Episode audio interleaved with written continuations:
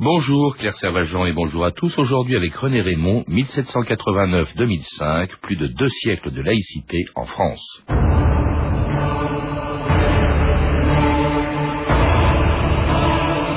L'État n'est pas athée. L'État est laïque et doit le rester pour le salut de toutes les libertés que nous avons conquises. François Guizot, 1844.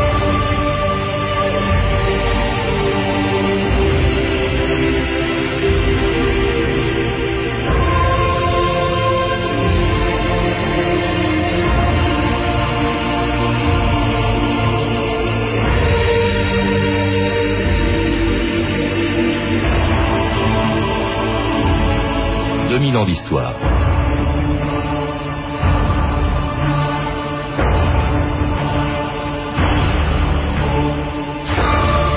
Dans un pays où presque tout le monde a aujourd'hui admis le principe de la séparation des églises et de l'État, on imagine mal la violence des débats qui ont divisé et opposé les Français pour ou contre ces quelques mots d'une loi votée il y a cent ans. La République ne reconnaît, ne salarie ni ne subventionne aucun culte. Il est vrai que cette loi du 9 décembre 1905 mettait fin à des siècles d'histoire, pendant lesquels, du sacre des rois jusqu'au baptême, au mariage et l'enterrement de leurs sujets, et jusque dans leurs écoles, l'Église avait été omniprésente dans la vie quotidienne des Français. Et l'on peut comprendre les passions déchaînées pendant cent ans par tous les combats qui ont conduit la fille aînée de l'Église à devenir le pays le plus laïque d'Europe. On s'en est bien rendu compte quelques semaines à peine après le vote de la loi de 1905 quand l'intervention de l'armée dans les églises de France avait failli provoquer une guerre civile. C'était en février 1906, il y a très exactement 100 ans, pendant ce qu'on a appelé la bataille des inventaires. Qu'est-ce qui se passe? C'est l'armée, ils viennent faire l'inventaire de l'église. Tiens Allez Les portes! Barricadez la porte! Allez Protégeons le tabernacle Faut pas que je mette la main sur le ciboire. Capitaine, la porte est barricadée de l'intérieur De par la loi, je suis mandaté pour faire l'inventaire des biens de cette église Je vous demande de sortir dans le calme Capitaine, ne tentez rien. C'est une église. La loi est la loi. Elle doit être appliquée. Dites à vos ouailles de quitter cette église. Pour la dernière fois Sortez sans résistance qu'à mourir Soldats, allez-y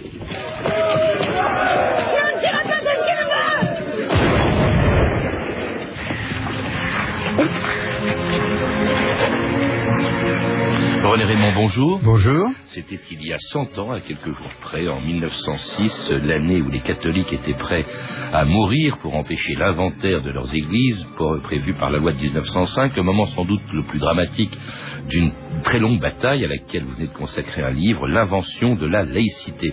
Alors aujourd'hui, évidemment, cette violence peut surprendre. Cela dit, à l'époque, on peut la, la, comprendre. La France, au XIXe siècle, euh, était encore très marquée par des siècles pendant lesquels l'Église catholique avait pesé très lourd dans la vie euh, quotidienne des Français, cela même jusqu'en 1905. Oui, 1905, c'est une rupture. Et la rupture s'est faite en plusieurs temps. Mmh. Euh, et c'est au fond le, la dernière étape. La, la, la séparation de l'État des Églises récapitule, achève et, et couronne en quelque sorte un, un, long processus qui a commencé avec la Révolution. Mmh. Donc euh, la loi de 1905 euh, est une étape décisive, mais c'est pas la seule. Elle parachève un mouvement qui a plus d'un siècle d'existence et, et, dont la Révolution a donné le, le signal initiateur. Mais, mais, même en 1905, on se souvenait encore, il y avait d'ailleurs oui.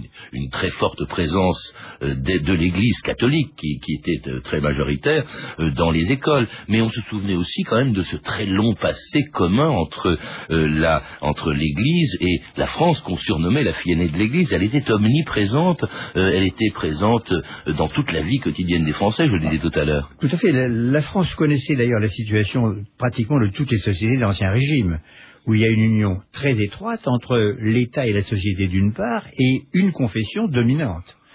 C'est où c'est le catholicisme romain, ou la réforme selon les pays, ou l'orthodoxie dans l'Europe de l'Est, mais partout, en quelque sorte, il y a une union très, très étroite et, et très profonde. L'Église est présente partout. Elle, euh, c'est elle qui tient ce qui l'état civil en quelque sorte. Il n'y a pas d'autre état civil que les registres de catholicité, euh, les baptêmes, les mariages. Euh, c'est elle qui l'assistance, les institutions hospitalières, euh, mm. les écoles, l'enseignement, les universités sont à l'origine des institutions confessionnelles et, et cléricales. Le temps social est ordonné par le temps liturgique, ce qui n'exclut pas qu'il y ait une certaine laïcité de l'État. Ça ne veut pas dire que l'État soit dans la dépendance de l'Église. Il cherche à en franchir en France, la, la, couronne a toujours préservé jalousement sa souveraineté. On sait bien, euh, a rappelé Philippe le Bel ou autre. Et, et en fait, l'Église comme institution est dans la dépendance de, l'État. Alors vous parlez de l'Église, il s'agit pour la France de, l'Église euh, catholique, les autres religions, qu'il s'agisse du protestantisme, qu'il s'agisse euh, euh, du judaïsme, sont tolérées, ou même parfois persécutées. Elles sont ou ignorées, ou persécutées, ou dans le meilleur des cas tolérées. C'est l'expérience de l'édit de Nantes, qui a duré trois quarts de siècle, qui d'ailleurs est une expérience originale, ou de coexistence relativement paisible entre la religion dominante et une religion qui est minoritaire. Mais c'est une, c'est pas de gaieté de cœur en quelque sorte. Et quand euh, Louis XIV provoque la révocation de l'édit de Nantes en 1685, mmh. à l'époque, la plupart des esprits saluent là une victoire de l'unité nationale, car il faut bien voir que ce n'est pas seulement l'État qui en fait est attaché à l'unité, c'est la nation elle-même, car en ce temps-là, on imagine guère que quelqu'un qui n'adhère pas à la religion de l'ensemble puisse être un bon citoyen ou un bon sujet. Et cela jusqu'à ce que vous appelez, René Raymond, la date de naissance de la laïcité, la Révolution française, et surtout cet article, c'est pas forcément celui qu'on cite le plus souvent, l'article 10 de la Déclaration des droits de l'homme du 26 août 1789, nul ne doit être inquiété pour ses opinions, même religieuses, pourvu que leur manifestation ne trouble pas l'ordre public. Et ça, c'est la reconnaissance de quelque chose d'inexistant, c'est-à-dire tout simplement la liberté de conscience. C'est la séparation de la, de la, liberté de conscience individuelle de la croyance générale. Cette date est, capitale, comme vous le dites, c'est vraiment l'émergence de, de, la laïcité. Et ça dispose, en quelque sorte, la première strate de l'édifice qui va s'établir en, en, plusieurs temps et qui en comprendra quatre ou cinq à partir de ce moment-là, ça signifie quoi concrètement? Ça veut dire qu'il n'est pas nécessaire d'appartenir à la religion dominante pour être un sujet du roi ou un citoyen de, la, République qui jouit de la plénitude des droits civils et politiques. Alors que partout ailleurs dans le monde, notamment en Europe, on est un citoyen que si euh, on est également inscrit dans, dans l'Église dominante. Euh, par conséquent, ça permet la réintégration des minorités religieuses. Dès lors, un protestant ou un juif peut non seulement euh, avoir une croyance différente, mais il peut très bien briguer un emploi public. Mmh. Ce qui n'était pas le cas. Euh, tout à l'heure, on, a fait référence, vous avez une citation de Guizot. Guizot est protestant, et son protestantisme ne l'empêchera pas d'être le président du Conseil des ministres sous Louis-Philippe. Mmh. Parce qu'il n'y a plus d'objection, il n'y a plus de réputation ou d'exclusive et il n'y a plus de nécessité, pas besoin de présenter un billet de confession. Alors ça, c'est la liberté de, conscience, mais ce n'est pas encore la séparation de l'Église et, de l'État. Au contraire, euh, on verra, même sous la Révolution, l'État intervenir dans les affaires de l'Église et l'Église dans celles de l'État lorsque elle proteste auprès de Louis XVI contre la décision de l'Assemblée nationale de faire élire les évêques et de leur faire prêter serment. Sa sainteté n'est pas tolérée ait la prétention de lire les évêques comme on élit des députés à l'Assemblée.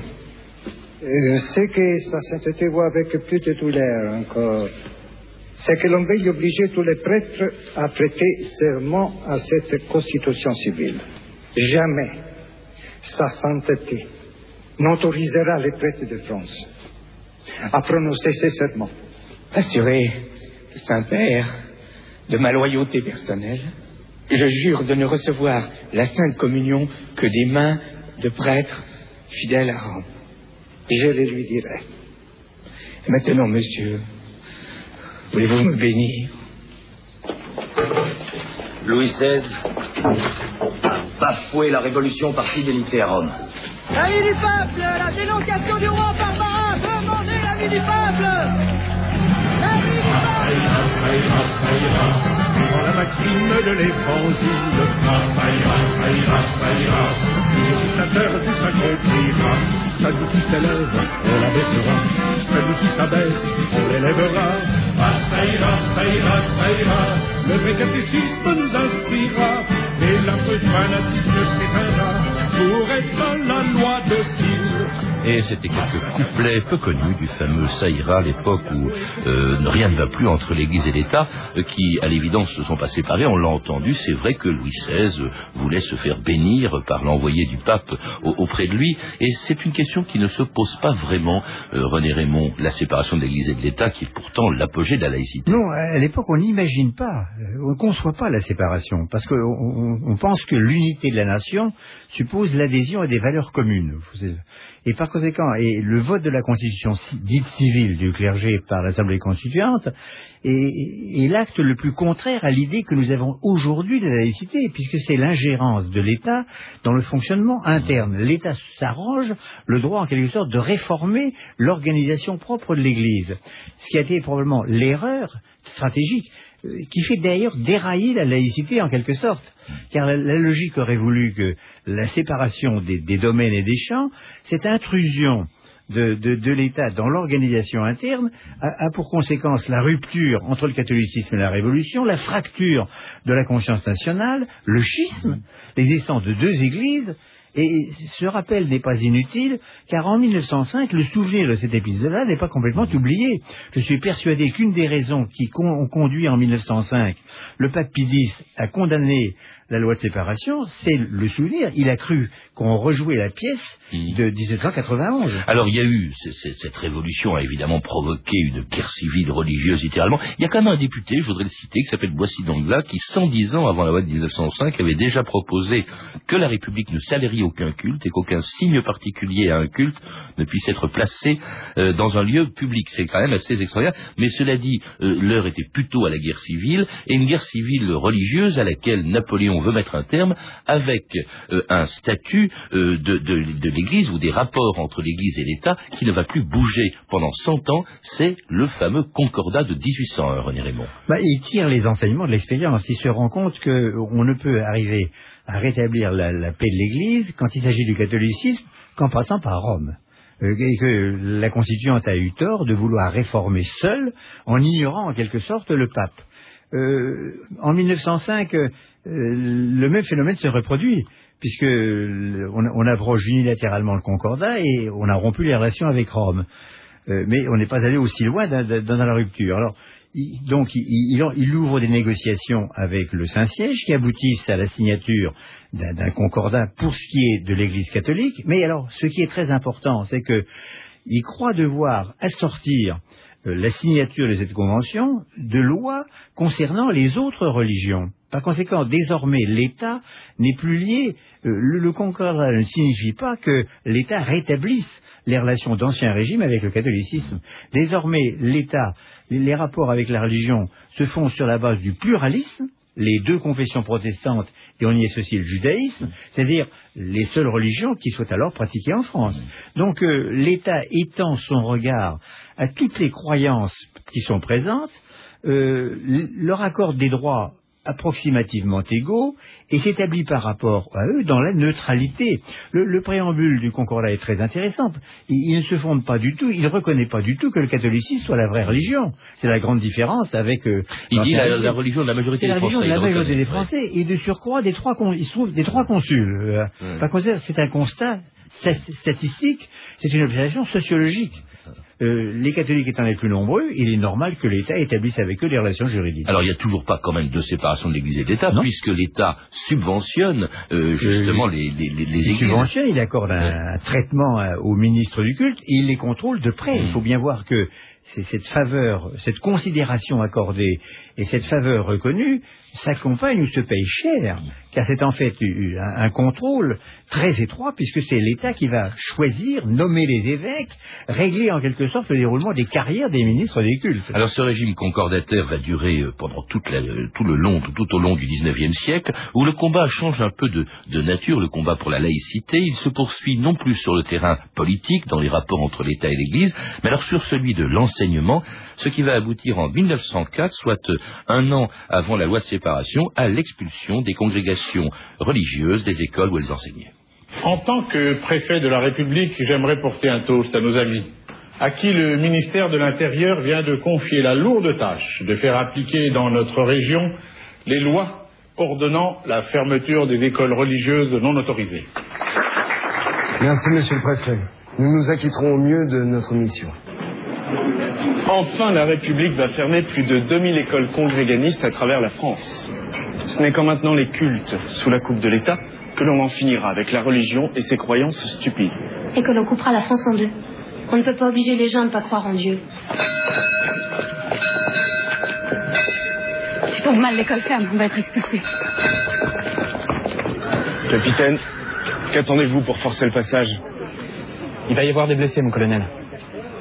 Faites évacuer cette école. Les ordres sont formels. Cette école doit fermer et elle fermera. Soldats En avant Laissez-la Avec les autres À, à quoi correspond, euh, euh, René Raymond, cette volonté qui apparaît, euh, euh, et qui est même un peu antérieure à la Troisième République, mais tout à la fin du XIXe siècle, de non pas de séparer l'État et l'Église, mais de séparer l'Église de l'école? Effectivement, et cette séparation a précédé de 25 ans la, la séparation de, de l'État et des églises. L'é- L'école tient a une position exceptionnelle dans le débat sur la laïcité. Elle est en fait à la fois le symbole, l'enjeu et, et le bastion de, de la laïcité. C'est le lieu d'expérimentation de la philosophie positiviste. Il faut bien voir que le conflit traditionnel, la compétition pour le pouvoir, pour l'influence entre l'État et l'Église se double, quand il s'agit de l'école, d'un conflit idéologique. À l'époque, le catholicisme est un catholicisme intransigeant, constitue un système clos qui accepte mal la modernité. en Et, la- même la République, pendant la, la forme républicaine de gouvernement, la démocratie, euh, euh, le, le jugement, le, le libre arbitre, et que l'État a une philosophie officielle. Le, le parti républicain qui est au pouvoir depuis 1879, en fait, adhère à une philosophie qui est rationaliste et qui considère que la superstition euh, doit être en quelque sorte combattue. Alors, c'est l'école qui sera le, le levier qui va préparer une société émancipée. Donc c'est un, enjeu. Et, l'Église tient le même raisonnement en, en sens contraire. Alors on n'est jamais allé jusqu'à revendiquer le monopole. Parce que au cours du XIXe siècle, les batailles pour la liberté de l'enseignement a été gagnées par, par les catholiques. Cela dit, euh, on pratique toutes sortes de tracasseries à l'encontre de l'école privée. En particulier, on interdit l'enseignement par les congrégations. En 1904, une loi interdit, prive du droit d'enseigner, qui est reconnu à tous les citoyens, les congréganistes pour le, le seul fait d'appartenir à, la congré- à une, congré- à une congrégation. Alors ça, c'est une époque où les relations sont très tendues avec Oui. le Vatican. Pendant un certain temps, elles ont été plutôt bonnes. Le pape Léon XIII a reconnu la, la République. Euh, ne s'inquiète pas trop de la concurrence d'une école qui devient considérable, avec évidemment la gratuité, la laïcité et le caractère obligatoire jusqu'à 13 ans euh, voté par Jules Ferry. Mais alors ça tourne assez mal à partir du moment, euh, justement, où il y a l'affaire Dreyfus, où vient au pouvoir euh, un, où viennent au pouvoir des gouvernements très radicaux dans ce domaine, et notamment alors un homme extraordinaire, un ancien séminariste, Émile Combes, qui devient chef du gouvernement, et c'est lui qui va initier d'abord l'expulsion des congrégations, mais aussi la loi de 1905. Oui, et, qui imprime à la politique religieuse du gouvernement euh, un ton très répressif. Euh, les congrégations, en fait, euh, une loi sur les associations est votée en 1901, une loi très libérale, à une exception près, c'est que les congrégations, elles, sont assujetties à un régime d'exception. Mais ce régime d'exception comportait des dispositions qui ménageaient l'avenir. Mais euh, Combe va faire appliquer la loi dans un sens plus rigoureux encore, et ce qui va entraîner justement l'expulsion euh, l'obligation pour dizaines de milliers de religieux de, de choisir entre la fidélité à leur congrégation qui les oblige à s'expatrier, donc c'est un bannissement, une émigration en quelque sorte, euh, ou de se soumettre à, à la loi pour, pour rester, euh, rester en France. Donc c'est vrai qu'il y, y y a un raidissement de part et d'autre, les, les points de vue s'affirment avec intransigeance, et la loi de 1905, il faut le rappeler, est votée dans un climat qui est conflictuel. Aujourd'hui, nous la célébrons comme une mesure qui qui a contribué à l'apaisement, mais elle a contribué à l'apaisement avec le temps, dans son application, non pas dans les circonstances, dans le contexte où elle a été votée. Alors elle était présentée le 21 mars 1905 dans une assemblée nationale très houleuse et présidée par Paul Doumer. L'ordre du jour appelle la discussion du projet portant séparation des églises et de l'État. Je donne la parole sur l'ensemble du texte à Monsieur Aristide Briand, rapporteur de la commission. Dans ce pays où des millions de catholiques pratiquent leur religion, les uns par conviction réelle, d'autres par habitude, par tradition de famille, il était impossible d'envisager une séparation qu'ils ne puissent accepter. Et pour qu'il en fût ainsi, il fallait que la séparation ne donnât pas de signal de lutte confessionnelle. Il fallait que la loi se montrât respectueuse de toutes les croyances et leur laissât la faculté de s'exprimer librement. En tout cas, vous ne pourrez plus, demain, aller dire aux paysans, aux catholiques de France, que la majorité républicaine de cette Chambre s'est montrée à votre égard persécutrice et tyrannique, car elle vous aura généreusement accordé tout ce que raisonnablement vos consciences pouvaient exiger, la justice et la liberté.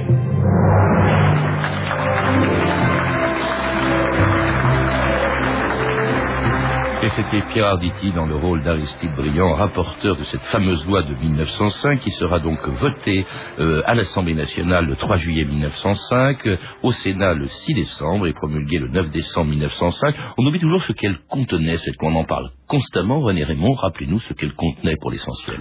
Comme toutefois, d'une part, elle énonce des principes et d'autre part, elle définit des modalités. Il y, a, il y a les deux. Elle comporte une petite cinquantaine d'articles, euh, articulés en plusieurs titres. Le premier titre s'intitule Principe, il ne comporte que deux articles. Alors c'est la partie la plus durable en quelque sorte. C'est en fait la, référence pour le aujourd'hui encore pour les juridictions constitutionnelles. Le, premier article, et il faut les lire l'un et l'autre. On cite plus souvent l'article 2 que l'article 1. Là, L'article 1 dit d'abord euh, la République garantit, assure la liberté de conscience. Là, c'est un, un acquis, on l'a évoqué, c'est donc un siècle d'histoire. Personne ne songe à remettre en cause la liberté de conscience en 1905. Mais elle va plus loin en disant la République garantit le libre exercice des cultes. Ceci est important. C'est-à-dire que la religion n'est pas ignorée. Le, fait religieux est mentionné dans la loi par, sa dimension collective, le culte, et par son aspect le plus visible, le, le culte également. Donc euh, une obligation euh, pour la République euh, de garantir le libre exercice des cultes. Et alors l'article 2, vous l'avez rappelé tout à l'heure, Elle cesse La de les subventionner. ne reconnaît ni ne salarie ni ne subventionne aucun culte. Et les deux articles doivent être lus ensemble. Alors, suivent toute une série de dispositions puisqu'il faut passer d'un régime à un autre. On vivait dans le régime concordataire où euh, le, le- le culte est en fait un service public. L'État apporte son concours à la célébration du culte. Ça fait partie, des, des- en quelque sorte, euh, des compétences de l'État. Euh, la loi séparation privatise le culte désormais. Les cultes sont tolérés, la République leur garantit la liberté d'exercice, mais la République n'intervient plus dans, dans leur fonctionnement. Mais que va-t-il advenir de l'ensemble du patrimoine, notamment les biens ecclésiastiques, tout le temporel que les catholiques ont reconstitué après la perte de la Révolution, et en particulier les édifices où le culte se célèbre? Alors, la loi a prévu que les, les fidèles et, ou- et les ministres du culte constitueraient des on se réfère à la loi sur les associations, constitueraient des 1901. associations dites cultuelles auxquelles l'État transférerait la propriété des biens. C'est d'ailleurs pour ça qu'on fait les inventaires, puisqu'il y a, il y a un transfert. Il faut savoir euh, sur quoi il porte. Donc il est normal qu'avant que l'État transfère et remette à ces associations cultuelles l'ensemble des biens, on dresse un relevé de ces biens et qu'on décompte dans, dans une église euh, les tableaux, les, les, les- la chair, Mais les ça a provoqué sculptures, des- les objets de des bagarres terribles, il y a eu alors, lieu des morts. Ça a été appliqué avec beaucoup de, euh, une certaine méconnaissance de la sensibilité. Certain que le, ça a été ressenti par les catholiques comme une une irruption, une intrusion. Le fait de voir les, les commis des- de l'administration des domaines entrer, ouvrir les tabernacles, pendant un sens compter presque les hosties, le sentiment d'une atteinte. Et, et- et ça a été, alors très vite d'ailleurs les pouvoirs publics s'en sont rendus compte et ont suspendu euh, l'opération de l'inventaire lorsqu'ils se sont rendus compte que ça conduisait à l'affrontement et à la guerre civile. Hein, tout ça ne vaut pas un mot, je crois que c'est Clémenceau qui a dit ça. Alors cela dit, ça a été relativement bien accueilli. N'oublions pas qu'il s'agit de la séparation des églises. Hein. Euh, des églises, c'est-à-dire... à toutes celles avec Voilà. lesquelles l'État entretenait depuis un siècle des relations. Et toutes celles qui existaient à l'époque. Or, entre-temps, il s'est passé quelque chose qui pourrait imaginer qu'on remette en cause la loi de 1905 et la laïcité en général. C'est l'émergence au XXe siècle de l'islam. Vous-même, vous connaissez bien la question. René Raymond, euh, vous avez été euh, membre euh, d'une d'une comité d'une commission de réflexion présidée par Stasi, qui se demande au fond est-ce qu'avec l'islam, avec les problèmes que pose le voile à l'école, avec le problème de financement aussi des mosquées, est-ce qu'il ne faut pas, sinon toucher à la loi de 1905, du moins repenser la laïcité? Votre livre, d'ailleurs, s'intitule L'invention de la laïcité de 1789 à demain. Oui, je crois que l'histoire de la laïcité n'est pas, achevée. elle n'a pas dit son dernier mot et qu'il faut effectivement. C'est d'ailleurs une évolution continue. Il y aurait à raconter tout ce qui a été l'histoire de l'application de la loi de séparation. Sur bien des points, on a prolongé, complété et infléchi. Alors, c'est vrai que l'irruption d'une religion nouvelle, venue d'autres cieux, euh, amène à faire euh, d'abord une relecture de, cette loi. On découvre que sur certains points il y a des contradictions, qu'il n'est pas facile de l'appliquer. Et c'est vrai que l'islam, d'abord parce qu'il y a une question de fond, est-ce que l'islam est compatible avec la laïcité? Mmh. L'expérience prouve que les confessions chrétiennes s'y sont adaptées, mais parce qu'il y avait une tradition qui distinguait entre le domaine de César et le domaine de Dieu. Cette distinction n'est pas claire ni explicite dans l'islam. Et de fait, on, revoit ressurgir tous les problèmes traditionnels, y compris, vous évoquez celui des signes religieux, car euh, un des aspects de la législation a été d'exclure de l'espace social les signes religieux, euh, dans les tribunaux, les, bâtiments publics et les cimetières. Or, que demandent les musulmans? C'est la réconciliation. Ils demandent par exemple dans les cimetières des carrés. Donc de, faire, de réintervenir la, diversité confessionnelle. Et on a bien vu les, préoccupations des pouvoirs publics et finalement l'initiative parlementaire adoptant une loi proscrivant le port de signes religieux. Donc, l'histoire de la laïcité n'est pas finie. En tout cas, je recommande pour euh, revenir en arrière jusqu'à aujourd'hui, jusqu'à demain, c'est le titre de votre livre, René Raymond, la lecture de ce livre, L'invention de la laïcité, de 1789 à demain, qui a été publié chez Paillard. À lire également de nombreux ouvrages publiés dans le cadre du centenaire, loi 1905, l'histoire de la laïcité à la française, un très beau livre richement illustré d'Yves Brûlé, publié sous la direction de Jean Tullard et André Damien par l'Académie des sciences morales et politiques. Et puis État et religion, un recueil d'articles de plusieurs historiens, également publié par l'Académie des sciences morales et politiques et des éditions PUF. Vous avez pu entendre des extraits du film La Révolution française, des années-lumière de euh, Robert Enrico et Richard Effron et deux téléfilms. Un excellent téléfilm de Henri Hellman, 1905, récemment diffusé sur France 2, et La séparation de François Hans avec Pierre Arditi dans le rôle d'Aristide Briand et diffusé en décembre sur France 3. Toutes ces références sont disponibles au 3230, 34 centimes la minute ou sur franceinter.com. C'était 2000 ans d'histoire. Merci à Antoine Viossa et Julien Chabassu. Documentation Claire Tesser, Claire Destacan et Mathieu Ménossi. Une réalisation de Anne Comilac.